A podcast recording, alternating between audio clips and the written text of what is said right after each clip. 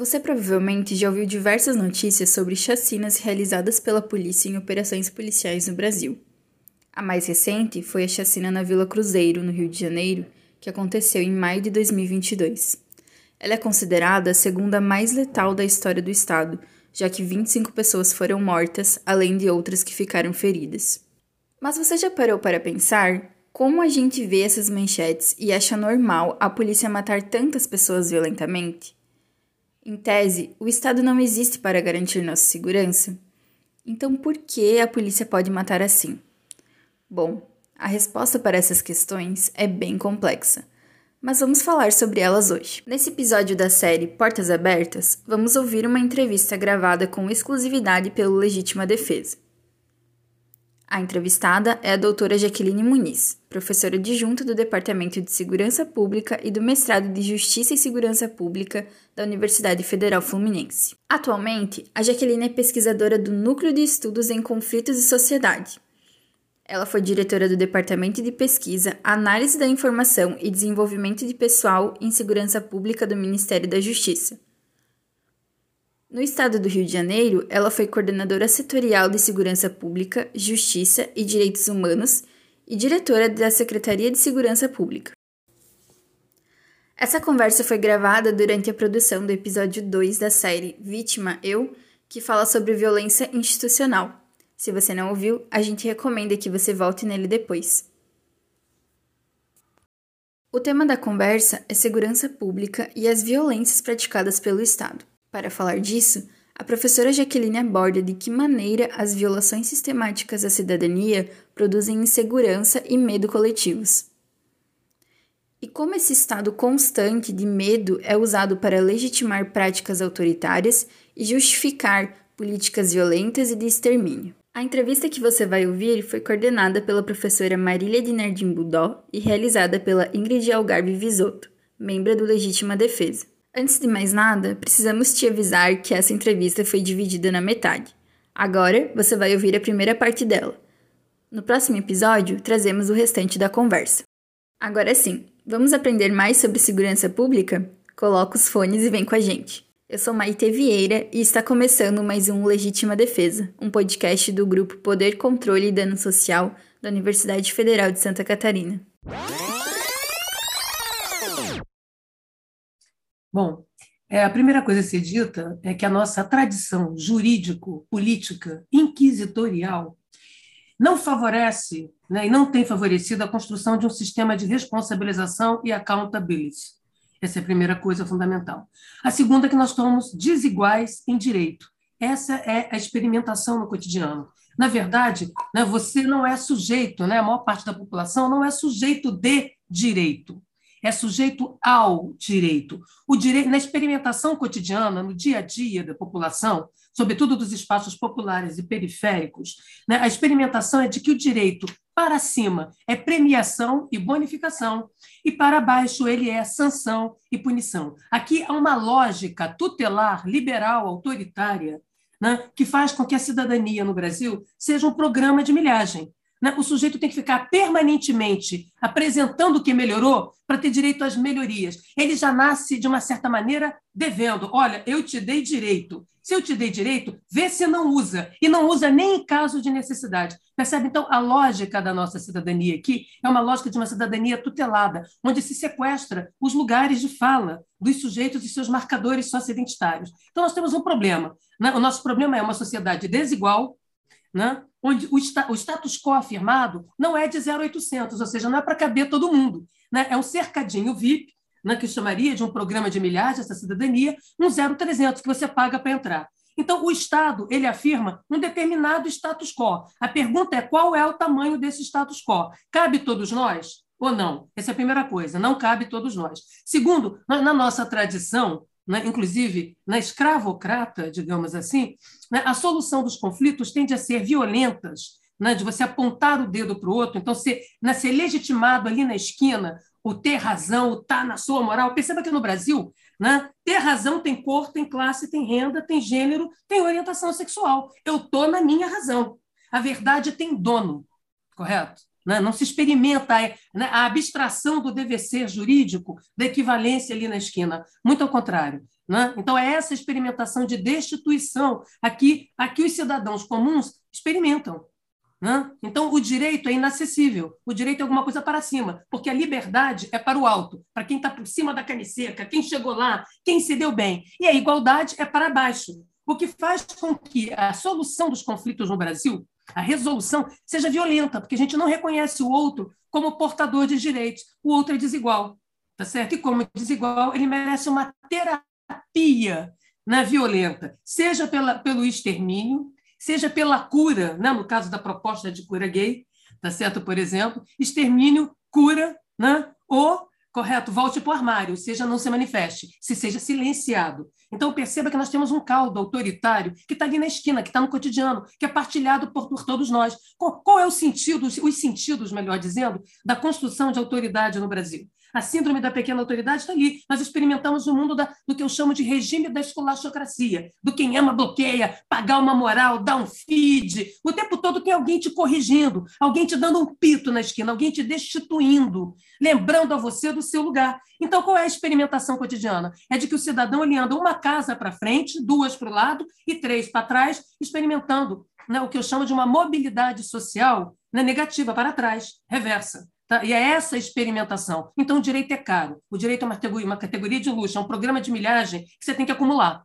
Né? Para você poder. E não pode usar. Entendeu? Nem em caso de necessidade. Então, a cidadania aqui não é para ser usada. Se você acionar os mecanismos da cidadania, acreditando ser igual em direitos e equivalente no acesso a elas, você é um chato, você está inventando treta, tu está criando problema, não pode criar problema, porque cada macaco está no seu galho. Olha de novo a lógica hierárquica. Então, é muito claro né, esta realidade. E mais, né? no caso brasileiro, nós podemos dizer que matar, como eu tenho escrito nos meus textos, matar tem mérito e morrer tem merecimento. Então, quem mata? Né? Matou para fazer uma limpeza social, tá certo? Né? né? Defendendo a sociedade de inimigos. E olha que quanto mais você maximiza preconceitos, exclusão, discriminação, mais você sobe muralhas. Então, matar tem mérito e morrer tem merecimento. A vítima mereceu morrer. Vai ser depois de morta que ela vai ter que mostrar, através de seus parentes, que ela é inocente. Percebe? Aqui nós criamos a categoria vítima inocente. Não basta estar morta, não basta morrer. Você tem que demonstrar a sua inocência. Então, e o que nós experimentamos na esquina? Nós experimentamos na esquina, no cotidiano, uma justiça Big Brother, uma justiça endemol, né? daquela empresa que faz o Big Brother, que faz o The Voice. Uma justiça plebiscitária. Né?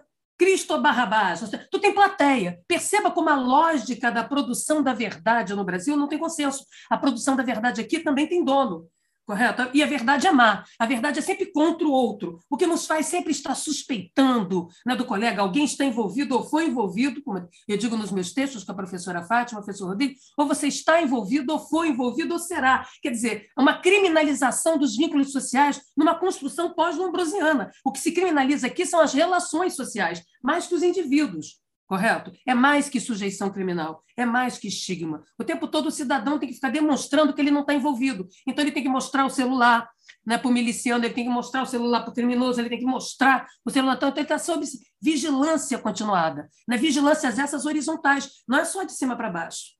Tá certo? Não é só de cima dos mecanismos de correção, dos mecanismos estatais. E o fundamental, no caso brasileiro, é que o Estado só fala com ele mesmo. Os discursos, os discursos são do Estado com ele mesmo. Né? O que é o Ministério Público? O Estado. O que é a Defensoria Pública? O Estado. Então, é o Estado falando com ele mesmo na sua própria linguagem. Né? Não é na linguagem da cidadania. Portanto, você acionar o Estado, você tem que fazer um curso de ofício. Você, entendeu? É, é a sensação de que o indivíduo ele é despossado, ele é despossuído. Né? Não, eu não tenho conhecimento. Né? Eu, como cidadã comum, não tenho conhecimento. Preciso aqui de um doutor. Nós precisamos de um despachante dos nossos direitos. Então, tem uma lógica, inclusive jurídica, uma lógica de despachante, né? onde o protagonista dos seus problemas não é o cidadão comum. Né? Tem sempre alguém que vai representá-lo ou destituí-lo do seu lugar, de sua soberania, de sua subjetividade. Nós temos motorista social de movimento social, nós temos despachante de movimento social, correto? Né? Que advogam em nosso nome. Tenta no Brasil advogar por si mesmo. Você precisa de um advogado. Não há como no Brasil você se defender ou você entrar nos meandros né, da estrutura burocrática do Estado, não apenas na justiça, se você não tiver um advogado, alguém que sabe mais, alguém que tenha conhecimentos, alguém que lide. Percebe? Isso é uma lógica hierárquica, isso é uma lógica tutelar de infantilização e destituição do sujeito. Correto? Então tem alguém que fala. Agora, para o, alguém que advoga pela gente, o nosso despachante, o nosso procurador falar, ele já não está mais falando na nossa realidade, ele está falando na língua do Estado. Ele está transformando os atos vividos, as violências, violações vividas, em fatos jurídicos. Não se trata de produzir justiça, e sim soluções judiciais, e sim soluções político-administrativas que retroalimentam a máquina do Estado. Né? Então, se nós olharmos, por exemplo, para as matérias de jornal, né? Quem é que fala nas matérias de jornal? Né? Aparece lá, chacina do Jacarezinho, né? matança na Vila Cruzeiro, no Rio de Janeiro, asfixia em Sergipe. Né? São vários casos, assim como também São Paulo, no Rio Grande do Sul, enfim. Quem é que fala nas matérias? Né? Não é o cidadão comum. Ele tá sempre, tem sempre um porta-voz para falar por ele, um tutor correto? É o Estado falando através do delegado. Quer dizer, a fonte oficial, a fonte da verdade já tem um lado, já está dada, ela já está dada. Né? Ela está dada na nossa construção sociopolítica. E é assim que a gente se dirige, infantilizando o eleitor, despolitizando a realidade social, tornando né, para ter uma rentabilidade, trabalhar com os sujeitos como se eles fossem permanentemente vulneráveis, tutelados, correto? Infantilizados. Olha, isso é uma lógica evolucionária, né? isso é um pós-lombrosianismo. Né? Isso é um ressuscitar da teoria da defesa social, né? da pior espécie. Né? Então, nós assistimos aqui a naturalização da morte, o matar e deixar morrer. Entendeu? Porque a vida, se você não tem direito à luta, é porque sua vida vale pouco. Não é? não é mesmo? Então, olha que interessante, nós assistimos no Brasil pretos, pardos e pobres matando os pretos, pardos e pobres. Né? E isso tem a ver né, com esta lógica desigual. Como é que você sobrevive? Como é que você pula cercas? Você tem que pular cercas sociais para chegar até o trabalho. Não é só a cerca da polícia. A cerca da polícia, né, que te exclui, que te espanca, né, que te elimina, é uma delas, mas tem a cerca dos nossos olhares. Nessa sociedade desigual, você tem que estar tá fazendo, mostrando por merecer, fazendo por merecer. Correto? Eu te dei direito. Você é sujeito de algum, sujeito ao direito que eu te dei, e não proprietário deste lugar.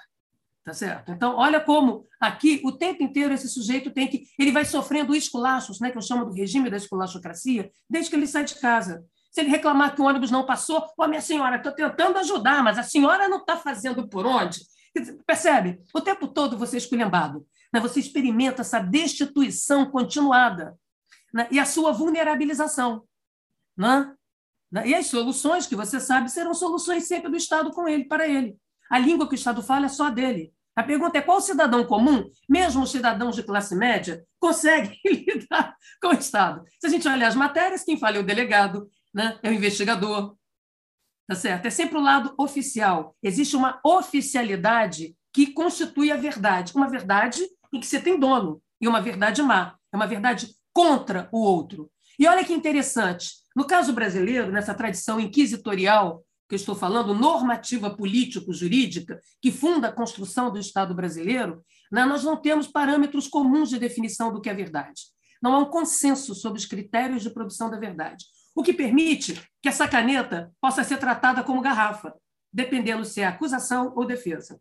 O jogo retórico se emancipa das evidências empíricas e passa a ser passa a valer, passa, passa a valer a retórica. Quem diz, como diz e por que diz. Como você não tem critérios de produção da verdade que possam ser pactuados no mundo político jurídico, tá certo? Isso gera uma instabilidade e uma vulnerabilidade nos cidadãos, porque eles podem entrar vítima e saírem culpados. Eles o tempo todo são destituídos, percebe? Qual é o critério comum de verdade? esse critério é pactuado? Ele é pactuado ali no fio do bigode. Né? Então, perceba que, né, nessa lógica, esse é um espaço né, para a produção de autos verdades, de cruzadas moralistas, de fake news, porque eu tenho a minha verdade. E a minha verdade é sempre de cor, de classe, de renda, de gênero, de orientação sexual, né? etc., de endereçamento socioespacial. Percebe? Nós temos um problema né? que não começa e termina ali na polícia, porque a polícia é uma firmadora de status quo. O que é polícia? Polícia é a produção de alternativas de obediência com uso potencial e concreto de força, sob autorização social diante das regras do jogo. Regras do jogo essa pactuadas por uma sociedade política, por uma constituency. O nosso pacto sociopolítico, idealmente, é a Constituição. Correto? A pergunta é: ali na esquina todo mundo pertence ao 0800? É de grátis para entrar na cidadania brasileira? Não, não é de grátis. Você paga, é o mundo dos cercados VIPs. Tá? Por isso, quem mata tem o mérito de matar, né? e quem morre fez por merecer. Né? Ele é acusado, ele é construída a sua acusação ali no ato, naturalizando a sua morte. E matança da voto. Cada morto é um palanque eleitoral. Troque o seu cadáver por três milheiros de tijolo. Troque o seu cadáver por um quilômetro de asfaltamento ou por algum outro serviço né, essencial à população. Perceba que o tempo todo ameaçados estamos né, numa espécie de crise continuada, de fabricação continuada de insegurança, que faz com que a gente troque direitos sociais, né, direitos civis, por pequenas migalhas concedidas. Então, por exemplo, no Jacarezinho, com mais de 50 mil pessoas, morreram lá vinte e tantas pessoas. A maioria da população não conhece aquelas pessoas que morreram. Então, dão graças a Deus quando chega uma luz, uma água, né, uma vacinação para os animais, uma bolsa, né, uma, uma renda mínima para a mulher, como uma espécie de lógica compensatória, naturalizando as mortes. Ah, quem morreu deve ter sido bandido mesmo, morreu está envolvido, tá certo? Está envolvido com crime. E envolvido com crime é é envolvido, está envolvido, foi ou será. Percebe a sobredeterminação causal político-jurídica sobre os sujeitos. Quem é que a gente está pondo no banco dos réus? As relações sociais, os vínculos sociais, as aparências. Correto? É disso que nós estamos falando. Então, e mais. E tudo isso vem num papel de bala muito interessante. E que papel de bala é esse? Tem dois. O primeiro se chama transição democrática. Aqui nós dizemos, olha, as coisas são assim, não é o dever ser, que a gente aprende na escola, da sociedade ideal, igualitária, do Estado democrático de direito, que não, o DVC está aqui, idealmente ele deveria acontecer. Como ele não acontece, errada está a realidade, e não a estrutura sociopolítica, sociojurídica. A realidade é que é doida, que não está acompanhando o ideário libertário jurídico brasileiro. Tá certo? Então perceba que também aí tem uma lógica de homens brancos que falam javanês, sentado no ar refrigerado, decidindo né? o que, que, de fato é o status quo da sociedade brasileira. Né? Para tanto, olha que interessante, um, né? nós temos um discurso muito comum diante da tragédia, que a tragédia aqui é uma reestreia do pior, como eu tenho dito. Né? Então, as chacinas aqui, acho que o primeiro artigo que eu escrevi sobre chacina, desculpa, foi em 2005, diante da chacina, com o professor Domis Proença, mostrando qual era a estrutura do problema e formas de enfrentamento. É 2005, tá, Ingrid? A gente está em 2022 tá bom? Né? Então, só para a gente ter ideia de como é uma reestreia do pior, reestreia do pior de nós mesmos. É uma rebobinagem. Eu falo rebobinar para ficar claro que é antigo, entendeu? Que é uma fita cassete que a gente está passando de uma forma redundante, reprisando a mesma estrutura. E aí, diante disso, todo mundo, ó, chora de novo, corta pulso, né? se mobiliza, mas para numa empatia de primeira ocasião. Né? E como é que isso é justificado, legitimado? Estamos em transição democrática. O Brasil vive numa transição democrática. As instituições brasileiras estão sempre à beira de um ataque de nervo. Eu nunca vi instituições tão frágeis. Deveria chamar o Almodóvar, que, né, que fez o filme Mulheres à beira de ataque de nervo, para resolver o problema brasileiro. Porque, pensa bem, nós tivemos 26 anos de ditadura civil-militar. Estamos há 41 anos na transição. A minha vida inteira é na transição praticamente. Eu ingresso na faculdade, a pessoa, peraí, Jaqueline, aguarda para ter direito que a gente está na transição. Tá certo? 40 e tantos anos depois, peraí, Jaqueline. Isso quer dizer o seguinte: as mulheres né, chegam assim, ei, eu quero ingressar aí no clube VIP da cidadania, no clubinho, no cercado VIP. Aí, qual é o discurso né, dos homens brancos que falam javanês heteronormativos? Tá? Que constituem, que brincam de princesa Isabel, fazendo lei áureas por aí. Tá certo? Ah, não, espera, vai para o final da fila que agora está na hora da unidade. As instituições brasileiras estão sendo atacadas, são extremamente vulneráveis. São vulneráveis à inclusão, são vulneráveis à igualdade, à equivalência, mas não às suas lógicas desiguais e hierárquicas. Aí chega o preto, né, dos espaços populares, a juventude negra, fala: Ei, eu estou aqui apanhando, espancando, ó, sendo espancado. Não, vai para o final da fila. Então, a mulher chega reivindicando um lugar, tem que ir para o final da fila. A população LGBT chega reivindicando, volta para o final da fila. Né? A população negra brasileira, e sobretudo a juventude, volta para o final da fila. Os quilombolas voltam para o final da fila, né? os povos tradicionais originários, os indígenas, voltam para o final da fila. Porque o que interessa, né? o, que, o que interessa nesse mundo normativo, jurídico, tutelar, é um genérico de drogaria. O sujeito tem que ser uma planta aérea. Ele não pode ter marcadores socioidentitários, você entendeu? Tem que ser um genérico sem endereçamento, uma planta aérea vagando para lá e para cá, uma abstração jurídica. Quando você, então, traduz essa distração budista em, em criaturas com corpo, alma, sangue, então ela atrapalha, está atrapalhando a unidade. Percebe como a diversidade, né, a pluralidade de atores atrapalha a tal da unidade? Né, e cria, né, então, a, e, e, cria instabilidade. Olha, não dá agora para dividir o bolo, porque o bolo tem que crescer. Então, percebe que esta mentalidade da transição legitima e autoriza as violências na esquina. Olha, nós temos um projeto civilizatório do asfalto, que vai chegar à favela. Mas na favela rola uma barbárie básica. Na favela, eles não são assim tão, tão civilizados. De novo, um discurso que a gente conhece do mundo criminológico, né, já refutado há décadas, mas que faz parte do senso comum né, jurídico-político. Então, justifica-se para manter uma ordem. Percebe que essa ordem exterior, tão exterior, né, a ordem é tão exterior no Brasil quanto a verdade. Né?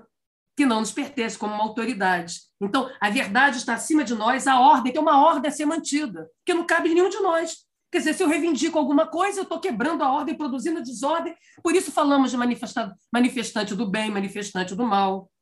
Por isso é só o Estado quem fala. Né? É, é a defensoria gritando em nome de uma vítima. Mas a defensoria é Estado. Ela é o Estado.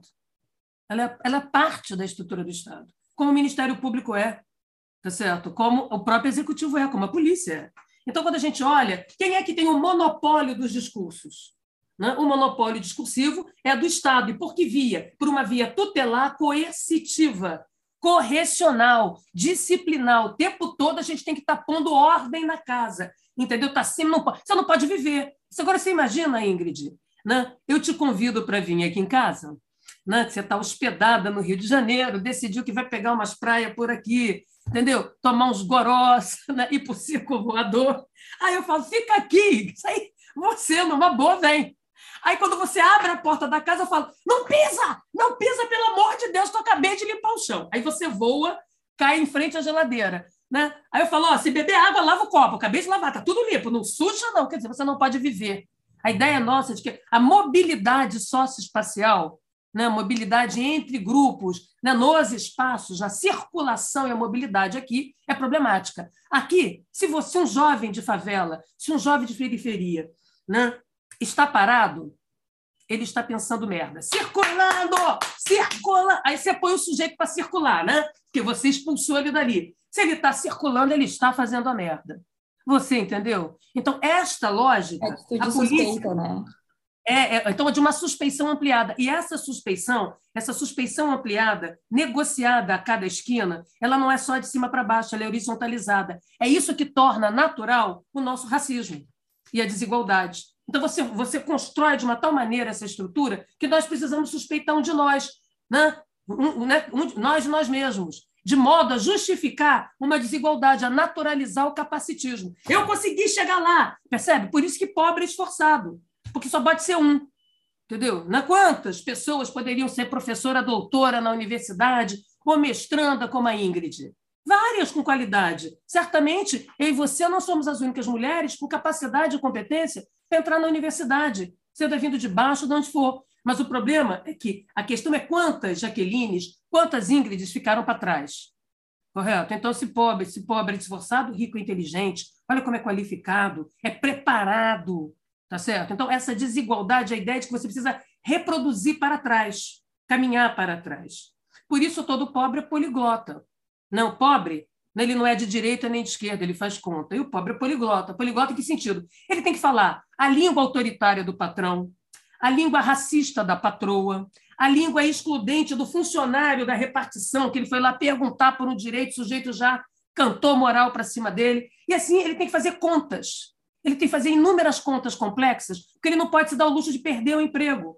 Ele não pode simplesmente perder, correto? E olha que interessante, quando você tem tiro, porrada e bomba, quando você tem operações, sobretudo quando os regimes do medo se naturalizam, né, se estruturam como práticas de exceção no cotidiano, você sabota exatamente a mobilidade socioespacial. O que você sabota é a perspectiva de rotina, de previsibilidade, de poder ter o amanhã, o daqui a pouco. Né? Por um acaso, consta na legislação trabalhista tiroteio? Ó, oh, não vou não, doutor, não estou indo trabalhar não, porque está rolando uma operação e eu estou há dois dias fora de casa, não consegui nem voltar para mudar de roupa e tomar um banho. Também não posso sair, doutor, porque os ônibus foram suspensos porque está rolando um tiro, porrada e bomba. Né? Percebe? Então, nós estamos falando de um processo... Neném, né? É, é um processo de precarização aqui. Né? E essa, essa lógica de precarização, então perceba que há uma elevada rentabilidade política, eleitoral, no ressuscitar das criminologias da vida diária caducas, já, né? as criminologias do passado, com papel de bala vistoso, porque elas casam muito bem com o discurso neoliberal. A primeira dimensão do discurso neoliberal não é econômico, ele é moral e jurídico. Tá certo? Ele decidir que você sozinho tem que se virar, você tem que ser empresário de seu próprio miserê, você tem que ser gerente né, de sua precarização. Então, você agora é empresário e livre para empreender na sua miséria, correto? Naturalizando a desigualdade. Por isso, os discursos neoliberais combinam maravilhosamente bem com práticas racistas, com práticas discriminatórias, excludentes, com mecanismos punitivistas. Você já percebeu que aqui no Brasil tudo se resolve?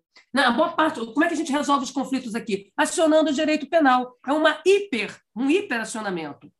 O tempo inteiro, não, agora tem que ter uma lei forte, agora tem que ter uma lei dura, agora o negócio é punir, punir, punir. um apetite esse apetite punitivista, explorado ali no universo popular, esse populismo penal, ele não é gratuito. Ele está a serviço do, do fato de que você o tempo todo experimenta uma insegurança existencial, jurídica, política. Então você precisa que alguma coisa seja resolvida no imediato, porque futuro tu não tem. Quem tem futuro é classe média, é quem acumula, é quem tem o pre... além do presente pode. Né? pode caminhar três quadras em direção ao futuro. Quem vive confinado no presente, no mundo miojo lamen dos medos, da insegurança, da precarização, a conta é do imediato. Então a solução também precisa ser no imediato. Correto? É agora que o ônibus tem que passar, é agora que o gato de luz tem que funcionar, é agora que a água tem que chegar no meu barraco. Entendeu? Não adianta que não vai chegar, vai demorar 30 anos para chegar uma infraestrutura urbana aqui no meu bairro popular, sabe? Enquanto isso, eu vou precisar de uma bomba que puxe água, porque senão meu filho vai perder o Enem.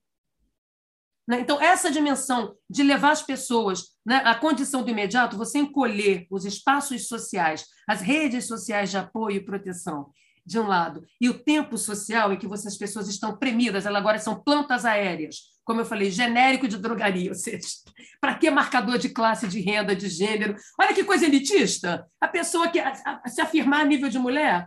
Olha que coisa mais elitista você se afirmar. Percebe? Chegamos ao paroxismo né, de achar né, que a defesa das minorias nada mais é do que um exercício de privilégios. Por que isso? Porque o que está em jogo não é o interesse comum, a interseção entre as pluralidades e sim o interesse da maioria, que é um cálculo matemático, um efeito quantitativo autor, que serve a lógicas autoritárias, a essa lógica autoritária com papel de bala neoliberal. Então, nós estamos falando de, uma, né, de como essas coisas casam no Brasil. Uma lógica tradicional, com uma, uma suposta modernidade neoliberal chegada em atraso. Aqui também, né, que chegou no atraso esse negócio. Tá? Né? Então, a primeira coisa que as pessoas têm certeza que é perecível é a sua cidadania. A cidadania aqui é crédito. Você tem que ter crédito, é como se fosse um crediário. Tá certo? Então, você tem que acumular, como na milhagem, no programa de milhagem. Ela não está dada previamente. O tempo todo você tem que negociar um passaporte, um visto. Entendeu como é que é? Você sai ali, alguém vai te esculhambar, alguém vai te esculachar. Por isso, a percepção de que o Estado tira tudo de você, porque é um Estado cão chupando manga, é um Estado Godzilla, que vai tirar tudo de você. E você tem uma sociedade que só te cobra, só te cobra com muito politicamente correto, uma sociedade que só te vigia. Essa experimentação no cotidiano, aparelhada pela lógica do populismo, populismo penal, faz com que você tenha que ter o quê? Uma autoridade firme, forte no imediato. Essa baiuca não vai mudar, precisa de alguém que dá um soco na mesa e resolve esse negócio agora. Manda esse ônibus abrir e a gente entrar. Tá certo? Pode ser o miliciano, gente boa, o traficante sangue bom, correto? Ou autoritário da esquina. Percebe o caldo autoritário a que nós experimentamos? É isso que nós estamos falando. Aí tem uma segunda coisa para isso, né? para isso funcionar, né? que eu chamo de fé cega, facas amoladas. Né? Primeiro, porque eu gosto de música, então tem que homenagear Clube da Esquina, Milton Nascimento. Segundo, isso faz parte das minhas teorias, né? aqui né? da discussão da insegurança, né? das novas criminologias e tal. Fé cega, faca amolada é um tripé. Primeiro, você multiplica o medo das pessoas, você aparelha o medo legítimo numa sociedade desigual, hierárquica, né, em que se mata ou se deixa morrer. Né? Correto? Então você, né? então, você multiplica os medos. você aparelha os medos. Portanto, a insegurança é um projeto, não é alguma coisa que dá errado. Ah, estou inseguro, deu errado a política. Não. A política é produzir insegurança publicitariamente com tiro, porrada e bomba. Por isso eu falo de polícia ostentação, polícia de espetáculo, que não produz controle sobre território e população, não guarda qualquer controle sobre dinâmica criminal, mas produz saldo operacional, né? visualidades midiáticas e resultados para governantes.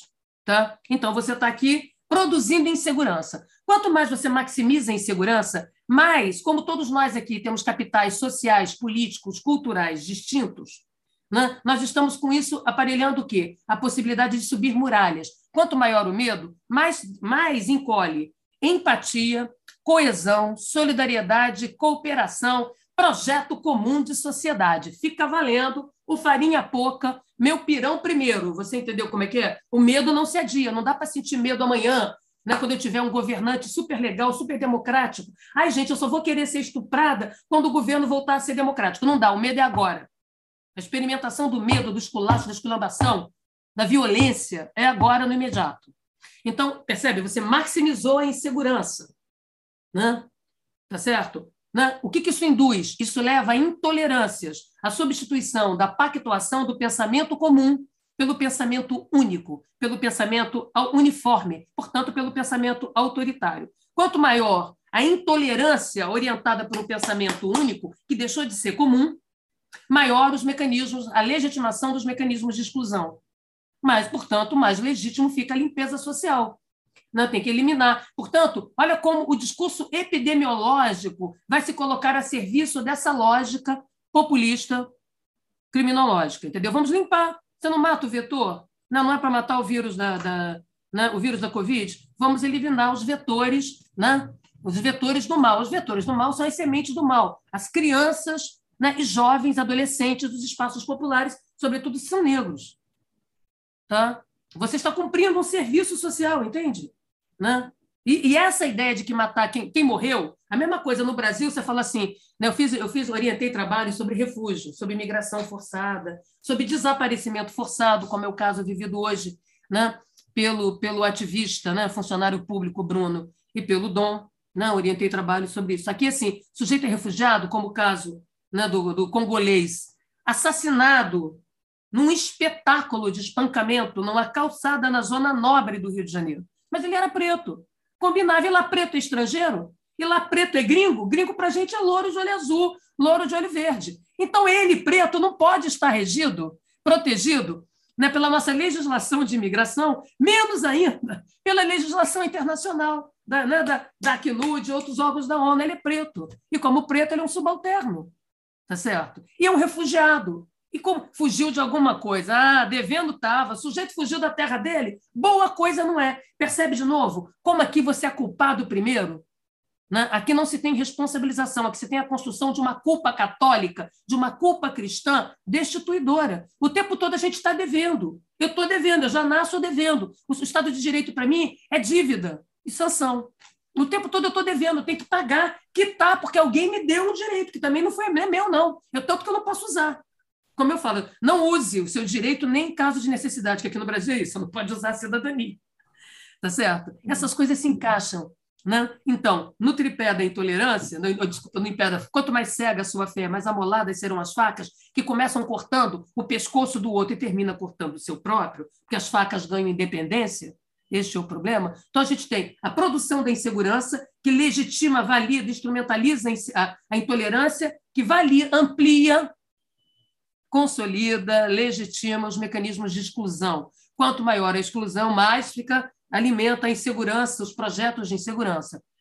Tá certo? Isso é aparelhado da seguinte maneira: você tem o que eu chamo de política do S.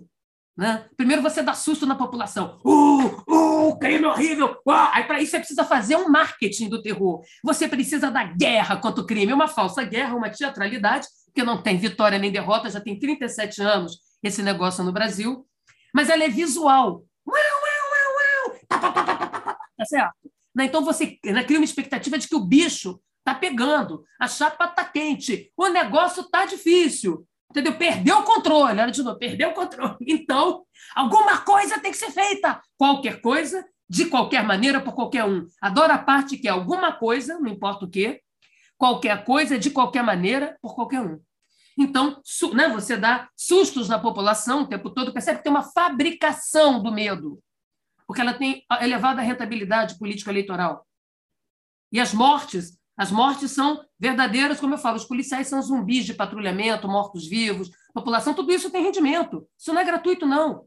Correto? Né? Isso são, são é, é, troféus. Né? Troféu. Então você dá susto, aí você tem o surto da pequena autoridade. Comigo! Comigo, bandido não se cria! Uau, uau! Bando de anabolizado. Entendeu? Um bando de pinto de feira, pintado de verde e amarelo, brincando de garnizé de terreiro democrático.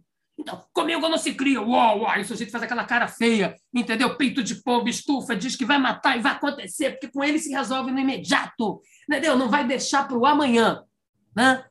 Tá certo? E aí, esse surto de autoridade autoritária produz soluços operacionais, que são as operações, que tem a única dimensão visível, tangível aos olhos nus, né, para o cidadão. Todo o resto que a polícia faz não é perceptível aos olhos do cidadão. Então, se você quiser né, produzir fatos midiáticos, políticos, que produzem impacto eleitoral, você vai ficar refém do sobe e desce morro, da síndrome do cabrito, que é o sobe e desce morro, da polícia ostentação, da polícia de espetáculo, que produz resultados, saldos operacionais fakes, repetidos, entendeu? Para governantes. Não se trata de produzir governança sobre o crime, não se trata de produzir governabilidade, não é disso que se trata.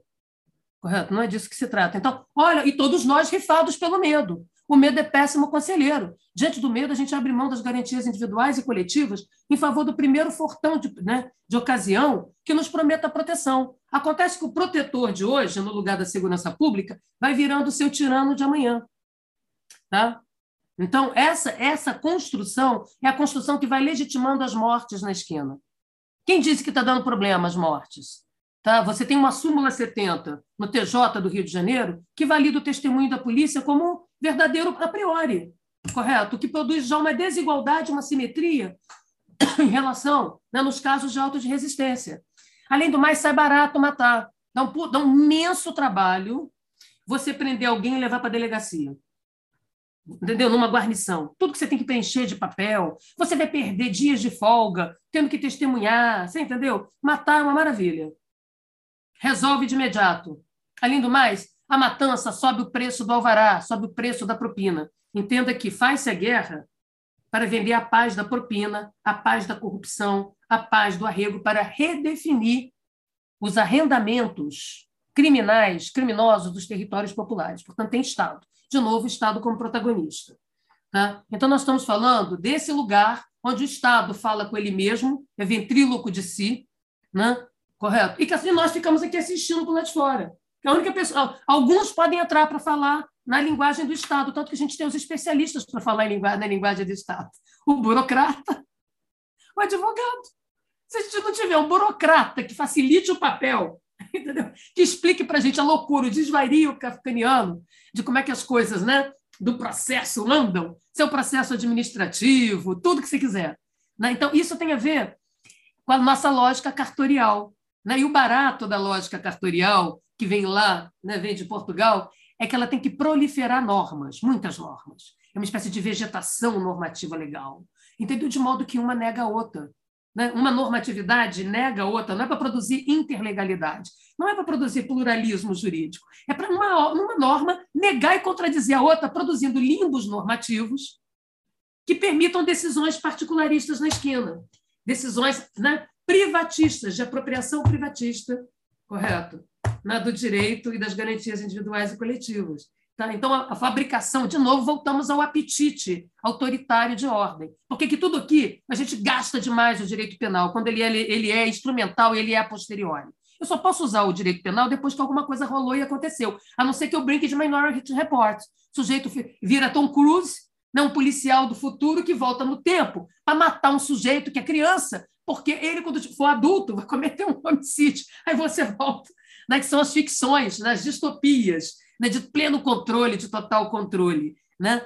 Então, perceba né, que a, a, o que nós estamos falando né, do uso abusivo, continuado do direito, é um sentido de autoridade perdido na esquina. É legítimo que as pessoas demandem autoridade legal e legítima. Que é para isso que elas ingressaram num pacto civilizatório, sabe? É para isso que elas vivem num Estado, né, com uma Constituição. Então, elas sabem muito bem que tem que ter um. Né, que elas estão ali numa regra do jogo. Mas, no nosso caso, como isso é essa escolha, né, esse regime da esculachocracia, a contrapartida da esculachocracia é o escracho libertário. A sociedade cobra tudo de você e o Estado tira tudo de você. Então, agora não tem mais Estado, Estado ínfimo. Sociedade não precisa para que social, basta a família. Então, no lugar da sociedade, do pacto sociopolítico entre o familismo, família, Deus, Brasil, assim, né? Deus acima de tudo, Brasil acima de todos. Né? E por que família?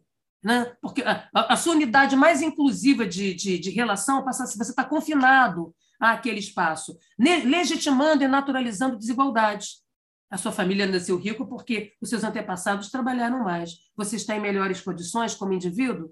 Entendeu? Então desaparece o social, junto com ele a desigualdade, junto com ele os processos históricos. E você também não precisa de Estado. Se vira nos 30 pelado com uma arma na mão. Né? Então, olha como esse caldo autoritário não é de agora. Não, o que nós assistimos no atual governo é um, um uso inteligente e aparelhado desta lógica que eu estou descrevendo para você, que vem com a guerra contra o crime. O medo é péssimo conselheiro.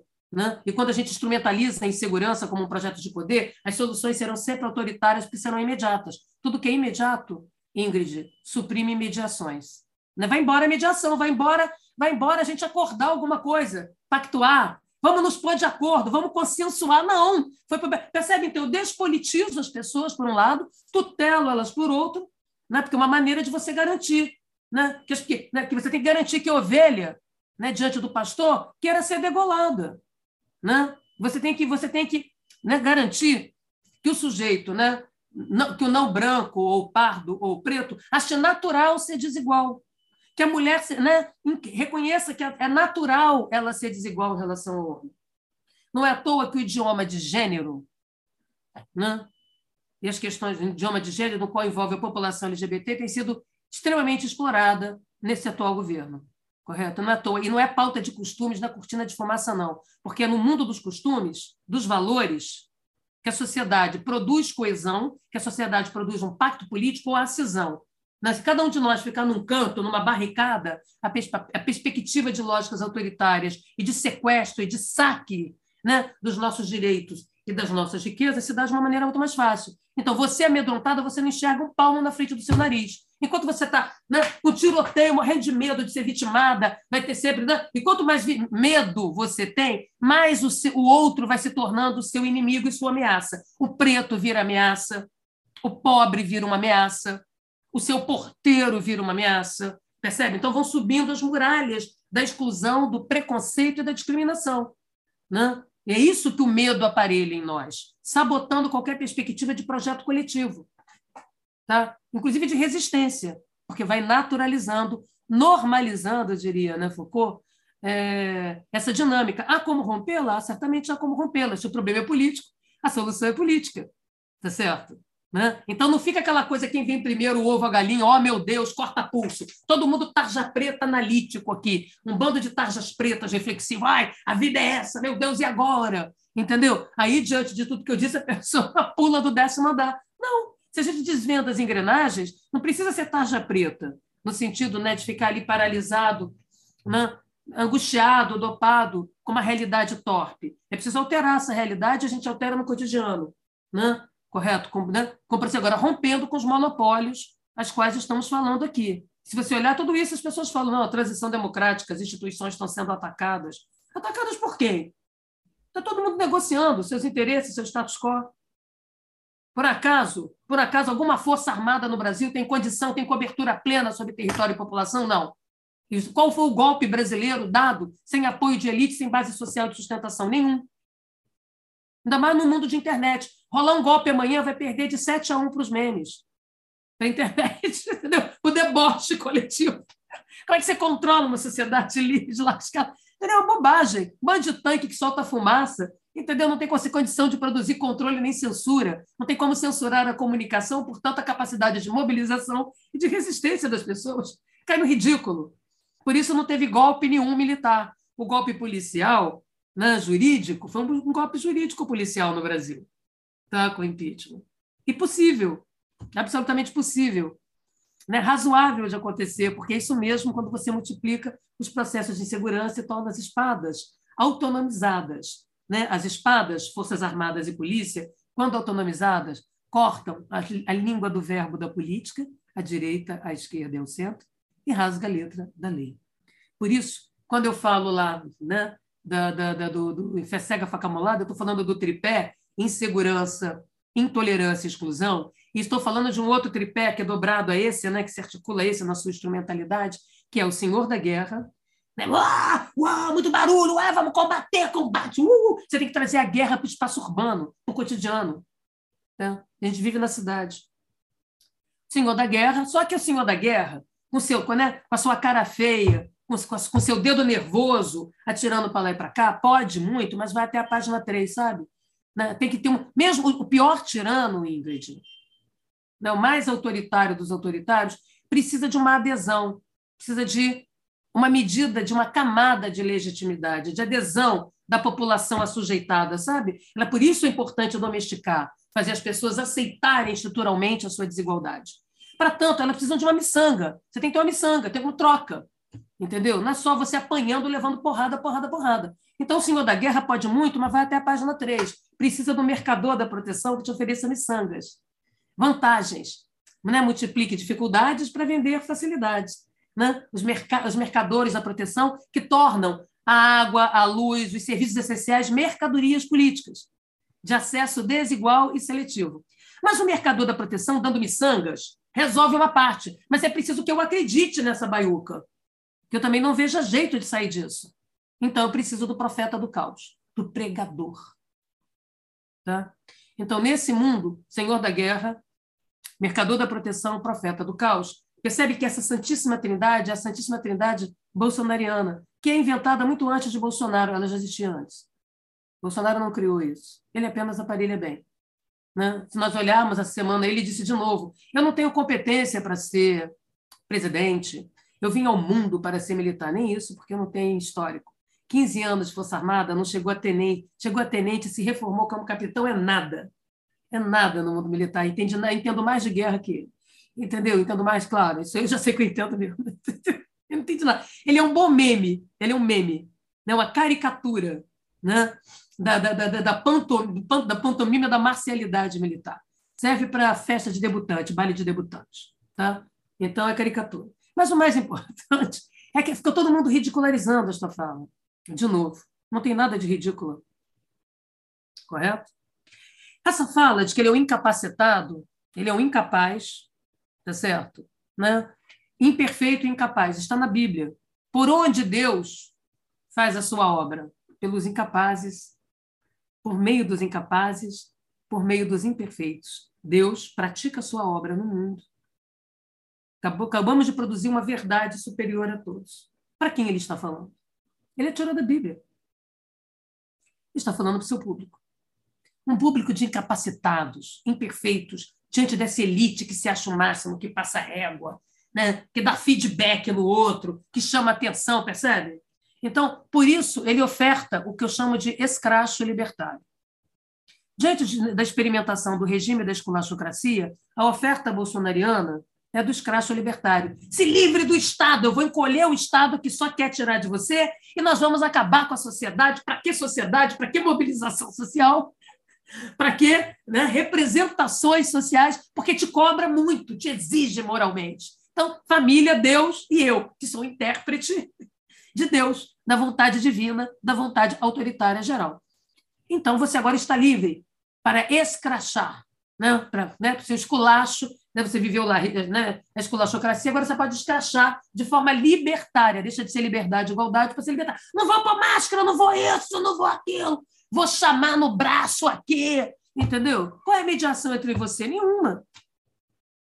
Tá certo? Então, essa horda de ressentidos, trabalhados no ódio, é que eu chamo de unidades autônomas de ódio, ressentimento e vingança, na esquina, que tem a ver com uma, uma acumulação social da destituição. Você tem os despossuídos, né, que experimentaram a destituição continuada, e os despossados, né? que é aquele sujeito que comprou o carro, que deu uma melhorada, mas aí andou para trás. Por que, que ele anda para trás? Porque ele ingressou no consumo como classe média, mas não tem institucionalidade, sabe? Você não tem políticas de Estado. Você depende do governo bom. Aí muda o governo, aquilo, aquele crediário que você fez, aquilo que você adquiriu, aquela viagem que você está pagando no CVC para Disney, aquilo vai virar dívida para você, você não tem como bancar. E aí você vê todo mundo de baixo se aproximando de você e a dificuldade que você tem de subir. Porque quanto mais você está aqui no, no, mundo intermediário da classe média, classe média baixa, mais o start, o capital que você precisa, cultural, político, simbólico, econômico, para dar um pulinho para uma classe intermediária mais alta. Então, para você ir trabalhar, você vai precisar de uma roupa. Né? Então, você, como professor, né, vai ter que agora comprar mais roupa para ir dar aula. Você vai. Correto? Então, não, o, o seu custo de partida foi se tornando mais alto. Em compensação, retorno não. E o, o, pessoal de baixo chegando perto de você na rebarba e você não subindo né, nesta, digamos assim, nessa corrida neoliberal da né, neoliberal de quem se dá melhor né, no mundo meritocrático. Então você olha para baixo, o povo de baixo subiu, adquiriu dente, comida, computador, carro, entrou na faculdade. E esses símbolos de distinção que você tinha, a nível de branco, classe média, que era o seu computador, a sua viagem para Disney, a sua faculdade, né? o mundo do crediário, né? de 40, 200 vezes, possibilitou a que as pessoas tivessem nesse mundo. Então, o consumo, né? Ah, né? digamos assim, a universalização desse consumo, o acesso a bens, bens esses que, inclusive, são marcados no Brasil como bens de distinção, celular, TV, a cabo, tudo isso é tido como título de nobreza. Então, as pessoas de baixo, à medida que elas vão subindo, mesmo que subindo de maneira instável, quando elas caem, elas estão embaixo, o tombo para elas é menor. Tá? Estão acostumadas com mobilidade reversa. Lembra que eu falei no início? Você anda uma casa para frente, duas para o lado, três para trás. A sua família inteira, para mudar de classe social no Brasil, depende de 40 anos, quatro décadas, 50 anos tá? para mudar né? porque né, a desigualdade é tão grande que para você mudar o patamar não é você. Então você é o arrimo da família. Tu tem que puxar o. Percebe? Você sozinho tem que sair pulando cerca. Olha como o discurso do vitimismo, do capacitismo cola. E ele é a contraface dessas lógicas criminológicas ressuscitadas. Nós estamos ressuscitando criminologias, pré-criminologias críticas, que hoje têm elevada rentabilidade nos discursos. Se nós olharmos as documentações e nomes de Secretaria de Segurança, você vai ver Secretaria de Defesa Social. No nome de um órgão. Você vai ver dentro do, da, de documentos do Estado a defesa social da sociedade. Ora, eu estou falando da teoria da defesa social, que pressupõe um inimigo interno. Isso é porque e um inimigo difuso, que como é a sociedade que está sendo atacada, a gente escolhe quem é o inimigo da vez: o preto, o viado, o travesti, a mulher trans, o sapatão. E eu estou usando essas categorias, porque são as categorias ali na esquina, né, negociadas de forma negativa com os sujeitos. Tá? Então, é disso que nós estamos falando. Nós estamos falando dessa lógica, dessas coisas que se casam. Então, a construção criminal, o discurso criminológico, as narrativas criminológicas, né, apoiadas por esse populismo penal, que é rentável, que ele cria uma fantasia de solução. Tá? Mudei a lei. Mudou a lei, mudou o mundo, né? o artigo número 1 do Código Penal. Você muda o que não está na lei, não está no mundo. Olha que maravilha. Então, cuja ambição seria não sair por aí usando a lei né, para invadir garantias individuais e coletivas. Só que a nossa tradição é cartorária, inquisitorial. Né? E, portanto, admite sucessivas interpretações. Por isso, a defesa e a acusação podem usar a mesma prova em sentido contrário. A prostituta né, não é isso? O testemunho que a prova não é prostituta, não é a rainha da, da, da, das provas, não é da confissão? A confissão eu posso manipular, delação premiada. Entendeu? Eu posso manipular ad infinitum. Né? Olham coisas que são irmãs e mesas no Brasil dessa verdade autoritária, amada, destituidora do outro. Então, só para fechar, nós temos os despossuídos e os despossados de ocasião. Aquela classe média revoltada que está vendo a pobreza melhorar de vida um pouco mas não está conseguindo virar alta classe média. Você entendeu? Porque o start é muito alto. Você sair de um carro de 30 para 100 mil. Você deixar de ir à Disneylândia e fazer uma viagem mais cara para não ser. Entendeu? Né? Então você vai ficar ali. E hoje a picanha está difícil. Entendeu? Ninguém está comendo a picanha de 150 reais. Tá? Então, é, é esse universo que a gente precisa compreender como essas coisas se encaixam. Né? Então, a lógica cartorária ela tem elevado, elevado, ela presta ótimos serviços a essa dinâmica né, neoliberal, né, que, como eu falei antes de tudo, é normativa. Né? Cabe aos indivíduos livres, totalmente livres de vínculos sociais, totalmente livres de proteção né, do Estado de defesa, do Estado de proteção social, para que isso atrapalha. Né? E esse indivíduo agora é gestor de sua própria miséria, ele é empresário, gerente de si. Esse mundo de indivíduos, né, de indivíduos, é um mundo de sociedade anônima, foi embora aí, o sentido do coletivo, o sentido do social.